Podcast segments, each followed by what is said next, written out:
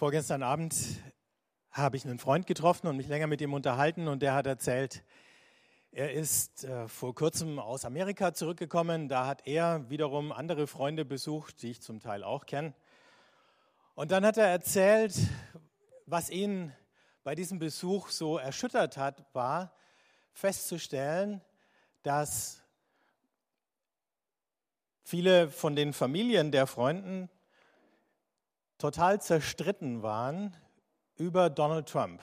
Also es gab eine Seite in der Familie, die war vehement dagegen und andere waren genauso fanatisch dafür. Und dann hat er zu ihnen irgendwann gesagt, euer Problem ist, ihr könnt überhaupt nicht mehr miteinander reden. Also wirklich Eltern, die mit ihren Kindern nicht mehr reden, weil sie sich über Politik völlig zerstritten hatten.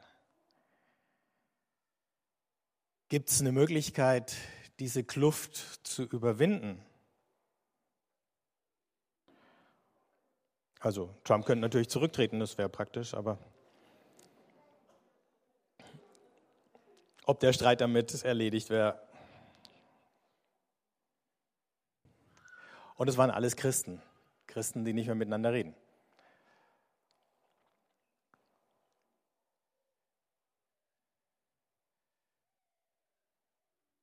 Im vierten Kapitel des Epheserbriefs lesen wir Folgendes.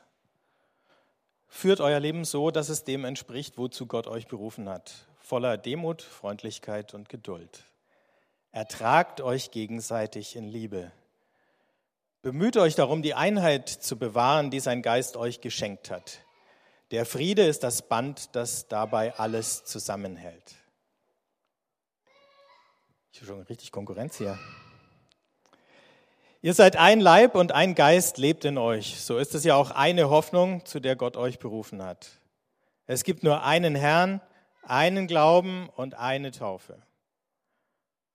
Und ebenso nur einen Gott, den Vater von allem. Er steht über allem, wirkt durch alles und erfüllt alles. Jeder einzelne von uns hat seinen Anteil an der Gnade erhalten, die Christus uns schenkt. Um Einheit geht es hier. Ein schillernder Begriff, auch ein schwieriger Begriff.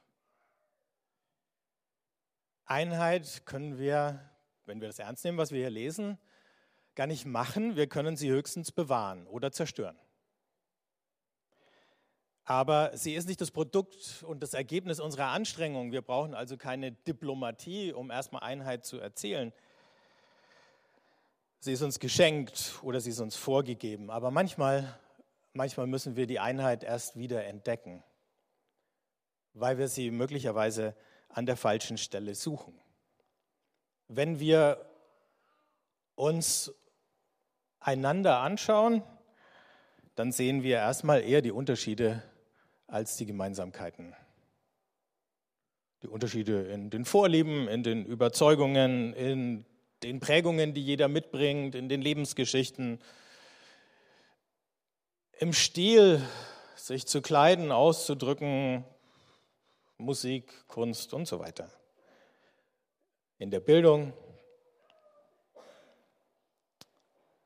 im Beruf oder was jeder verdient. Unterschiede, Unterschiede, Unterschiede. Und das sind die Dinge, die wir zuerst wahrnehmen, was mich vom anderen unterscheidet und den anderen von mir. Was uns verbindet, sehen wir nicht im Blick auf den anderen, was uns verbindet, sehen wir im Blick auf Gott. Ein Leib heißt hier, ihr seid ein Leib und ein Geist lebt in euch.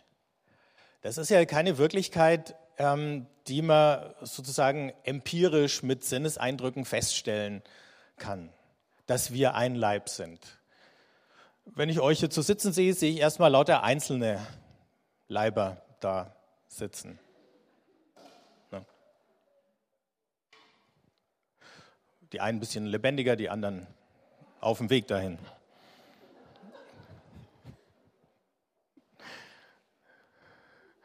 Aber wir sind eben nicht uniform und auch nicht uniformiert und es geht auch nicht darum, uns zu uniformieren.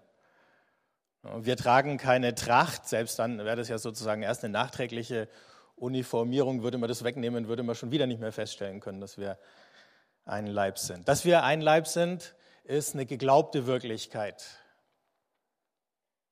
Keine irgendwie anders feststellbare. Ne? Wenn man uns analysieren würde, selbst wissenschaftlich oder so, dann würde man feststellen, genetisch gibt es Unterschiede und, und, und, und. Aber wenn ich glaube, dass wir ein Leib sind, dann sehe ich mich und euch anders. Dann sehe ich nämlich mich in Christus und dich in Christus. Das ist es, worum es hier geht. Wenn wir einander mit den Augen des Glaubens sehen, dann sehen wir die anderen in Christus. Und da war ja ganz viel im Epheserbrief schon bis zu diesem vierten Kapitel davon die Rede, was es heißt, in Christus zu sein. Für Paulus war der Wendepunkt zum christlichen Glauben dieses Erlebnis vor Damaskus und als er da auf den Boden fällt, geblendet von dem Licht, das ihm da erscheint, dann hört er die Stimme, die sagt, Saul, Saul, warum verfolgst du mich? Nun hat der ja gar nicht Jesus verfolgt, sondern die Christen. Also Jesus war ja für ihn auch gar nicht da und greifbar oder so, sondern die Christen. Und ich glaube, dass Paulus dann später vom Leib Christi reden kann, hat damit zu tun, mit dieser Erfahrung, dass Jesus sagt, warum verfolgst du mich? Wenn du die Christen angreifst, weil sie in mir sind, dann greifst du auch mich an. Wenn du deren Feind bist, dann bist du auch mein Feind. Und dann umgekehrt. Wenn du da dazu gehörst, wenn du zu mir gehörst, dann gehörst du auch zu ihnen. Zuerst ist der Blick auf Gott, auf Christus und darin sehen wir, was uns verbindet. Und der Blick auf die Einzelnen und der Blick auf die Unterschiede, der kommt erst später in dem Abschnitt, den ich vorgelesen habe, kommt er ganz am Schluss. Es gibt Unterschiede, wir sind nicht alle gleich. Aber erstmal müssen wir verstehen, warum wir vor all diesen Unterschieden über Gemeinsamkeiten reden müssen. Was uns in unserer ganzen Unterschiedlichkeit zusammenbindet hier ist das Band des Friedens, so heißt es. Bevor ich über ein Ich und Du reden kann, gibt es schon ein Wir. Und dieses Wir ist die Priorität. Wenn ich aber wir sage, dann kann ich nicht mehr über irgendjemand anders hier der da oder die da sagen. So wie der Bruder vom verlorenen Sohn, also der ältere Bruder, als der jüngere zurückkommt und der dann sagt, der da ist zurückgekommen. Da gibt es kein Wir mehr zwischen den beiden. Da gibt es nur noch die Unterschiede. Der da hat all die schlimmen Dinge getan, von denen ich zwar nicht genau weiß, aber ich nehme mal an, die waren alle schlimm. Ich brauche nicht nachfragen. Der da gehört nicht mehr zu uns. Deswegen kannst du den da auch nicht mehr aufnehmen.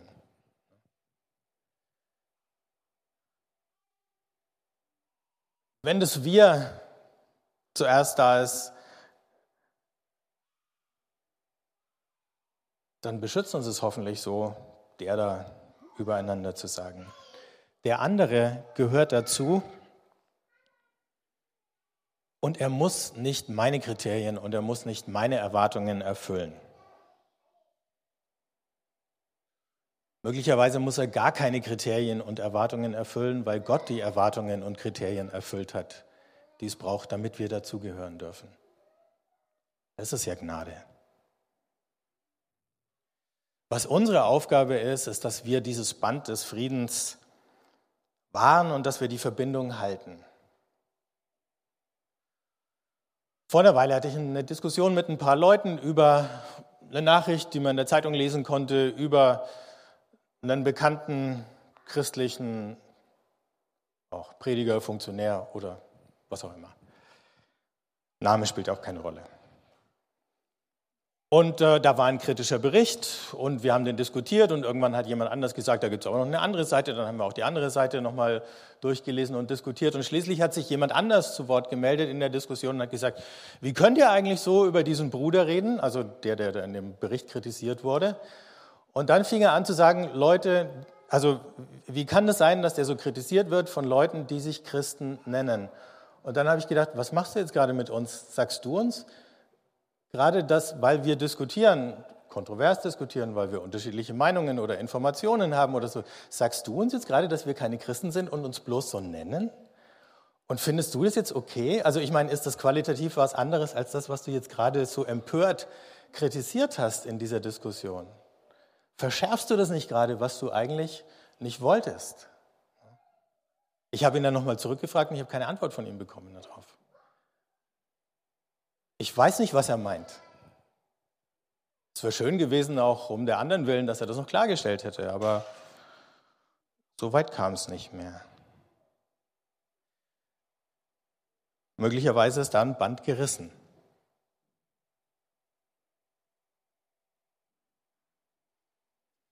Steht uns das zu, so übereinander zu urteilen, zu sagen, jemand, der sowas macht, der ist kein Christ? Möglicherweise gibt es irgendwann mal Fälle, wo man tatsächlich sich trennen und verschiedene Wege gehen muss. Ne? Aber wenn es jetzt bei jeder Popelgeschichte, um es mal banal zu sagen, passiert, wo wir Meinungsverschiedenheiten haben über Dinge, die in unserem praktischen Alltag miteinander kaum eine Rolle spielen, was jetzt mit Prediger XY ist oder war oder nicht war oder so, dann wo kommen wir dahin? Also nochmal zurück zur Einheit, nochmal zurück zu, warum wahren wir dieses Band? Warum halten wir an dem Frieden fest? In der Übersetzung, die ich euch vorgelesen habe, hieß es, Gott, der Vater von allem, er steht über allem, wirkt durch alles und erfüllt alles. So viermal alles hintereinander. In anderen Übersetzungen, das war die Basisbibel, in anderen Übersetzungen heißt es, und das ist vielleicht für uns in der Situation noch viel hilfreicher und noch viel besser, Gott, der Vater von allen. Also hier geht es jetzt um Personen, nicht um Dinge, nicht um das alles. Gott, der Vater von allen. Er steht über allen, wirkt durch alle und erfüllt alle. Das ist die Glaubensherausforderung, einander anzuschauen und zu sagen, Gott ist der Vater von uns allen. Und jetzt, er steht über allen, das ist noch easy. Und dann kommt das nächste, er wirkt durch alle. Und er erfüllt alle.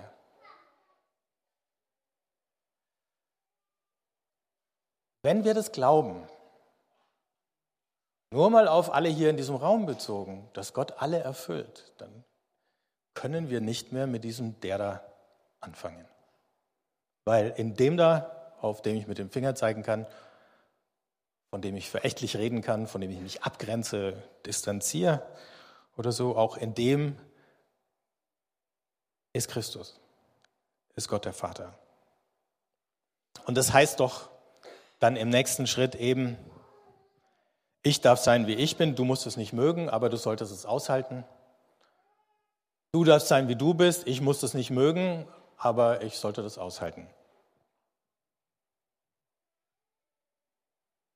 Mehr ist ja gar nicht verlangt, es hieß ja, ertragt einander.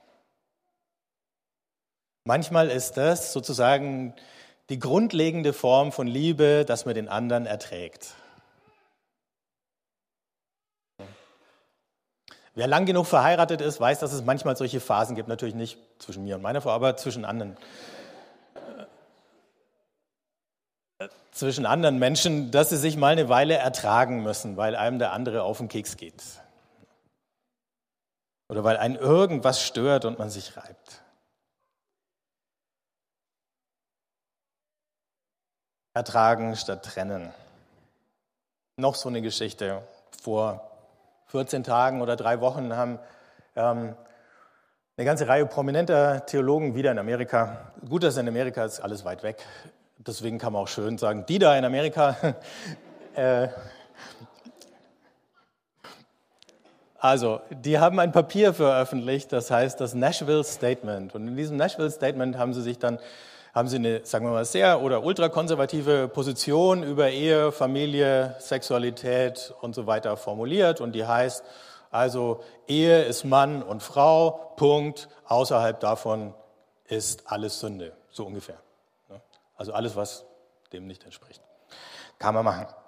Aber dann kam, also als Glaubensaussage kann man das ja formulieren, wir glauben. Ne? Aber dann kam, dann kam ein Artikel und der hieß, nicht nur jeder, der das anders praktiziert, als wir das praktizieren.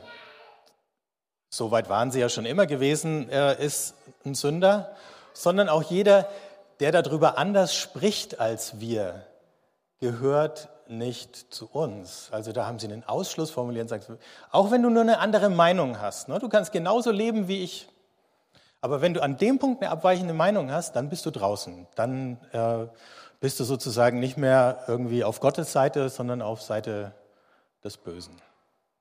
Krasse, Aus, krasse Formulierung. Ne? Dann ist kein Christus mehr in dir, wenn du so denkst. Ja, schwierig. Ne? Ich habe mich gefragt, wenn wir jetzt jede gesellschaftliche Streitfrage äh, äh, in so ein Glaubensbekenntnis mit Ausschluss äh, ummünzen, wo kommen wir denn dann dahin? Ne?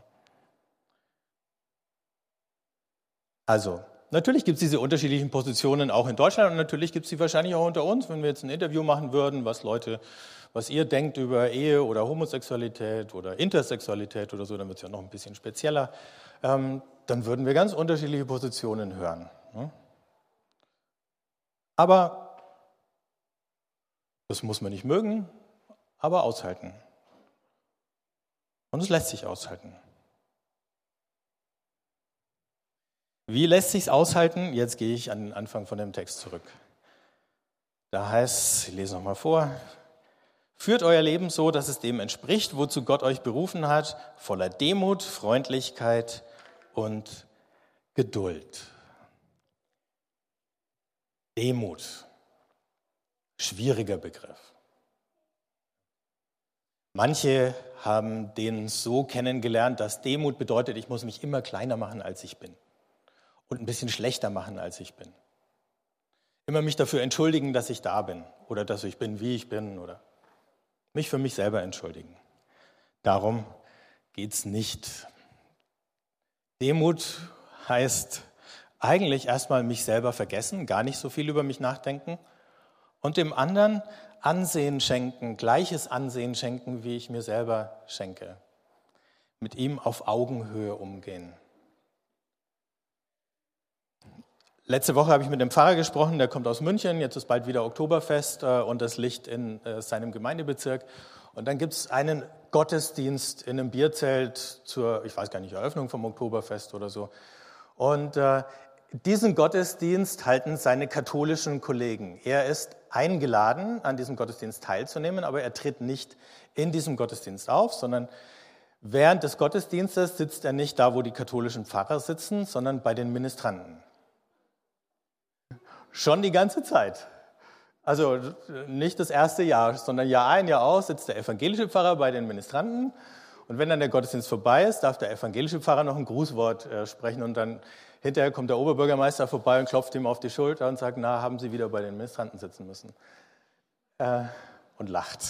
Und der evangelische Kollege lacht auch und äh, kann das mit Humor tragen. Nur Demut heißt, ich gebe dem anderen den gleichen Platz wie mir selber. Das ist Demut. Also sagen wir mal so, in diesem Fall hätten jetzt die katholischen Kollegen vielleicht noch ein bisschen Arbeit vor sich.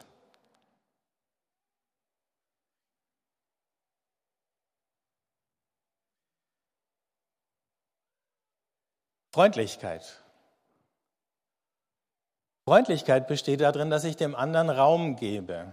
Wenn ich mit jemandem freundlich umgehe, dann mache ich viele Dinge, aber ich mache eine Sache mit Sicherheit nicht, ihn bedrängen. ihn unter Druck setzen. Ich mit dir freundlich umgehe, dann gebe ich dir Raum. Das ist eine andere Definition von Freundlichkeit. Und dann kommt die Geduld dazu. Geduld bedeutet, ich gebe dir Zeit. Und mir. Ich lasse uns Zeit. Ich erwarte nicht, dass wir unsere Unterschiede und unsere Differenzen innerhalb von Minuten, manchmal Tagen oder vielleicht auch Monaten oder vielleicht auch Jahren oder überhaupt im Lauf unserer Lebenszeit restlos ausgeräumt und geklärt haben. Du hast Zeit, so lange wie du sie brauchst. Wir haben Zeit, nochmal und nochmal über das zu reden, wo wir merken, wir müssen reden. Weder Demut, weder Freundlichkeit, weder Geduld hindern uns daran zu sagen, was wir empfinden, zu sagen, was wir denken, zu unserer Meinung zu stehen, eine bestimmte Position zu beziehen. Aber es bedeutet, dass auch der andere eine Position beziehen darf, dass auch der andere eine Meinung haben darf, dass ich dem anderen seine Meinung lasse und dass ich das aushalte, wenn unsere Meinung mal unterschiedlich ist, Oft genug ist er nicht unterschiedlich. Ich habe jetzt über Dinge geredet, an denen es Kontroversen gab. Aber es gibt viele andere Punkte, da verstehen wir uns gut. Da sind wir einer Meinung, da ziehen wir an einem Strang.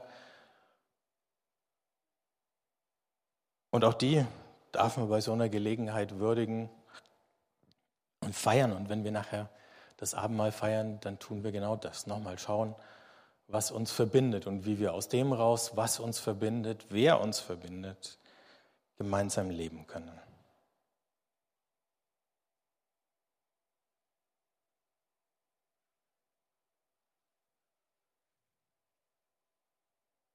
Und dann heißt es eben ganz zum Schluss, jeder einzelne von uns hat seinen Anteil an der Gnade erhalten, die Christus uns schenkt.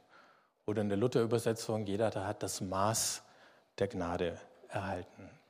Dieses Maß ist unterschiedlich. Wahrscheinlich deswegen, weil Gott in sich so eine unglaubliche Fülle umfasst, dass keiner von uns diese ganze Fülle widerspiegeln oder abbilden kann.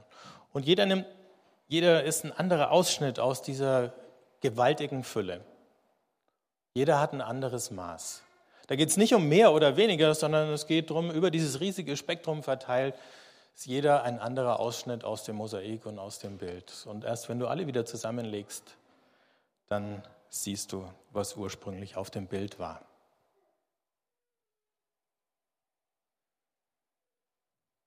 Also,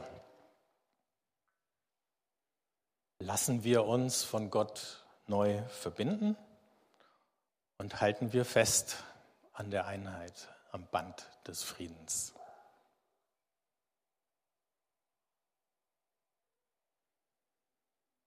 Nehmen wir uns einfach einen Augenblick der Stille, wo wir es nochmal nachklingen lassen können und jeder nochmal spüren kann, ob er oder sie da irgendwie gefordert ist.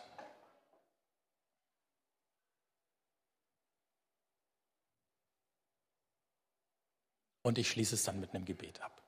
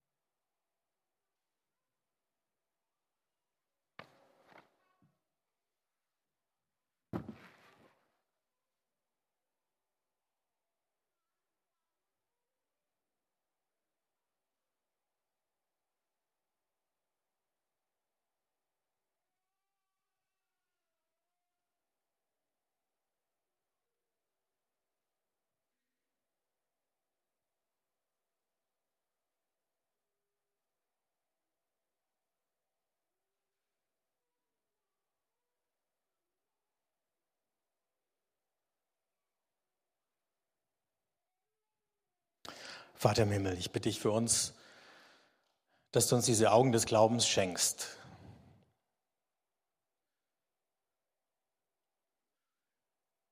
Dass wir uns, einander mit den gleichen Augen anschauen, wie du uns siehst. Und dass wir ineinander dich sehen. Und neu entdecken lernen da, wo irgendwas unseren Blick verdunkelt oder verstellt hat. Da, wo wir ungeduldig geworden sind, da, wo wir unfreundlich waren, da, wo uns die Demut verloren gegangen ist. Gib sie uns zurück. Schenk uns einen neuen Anfang. Amen.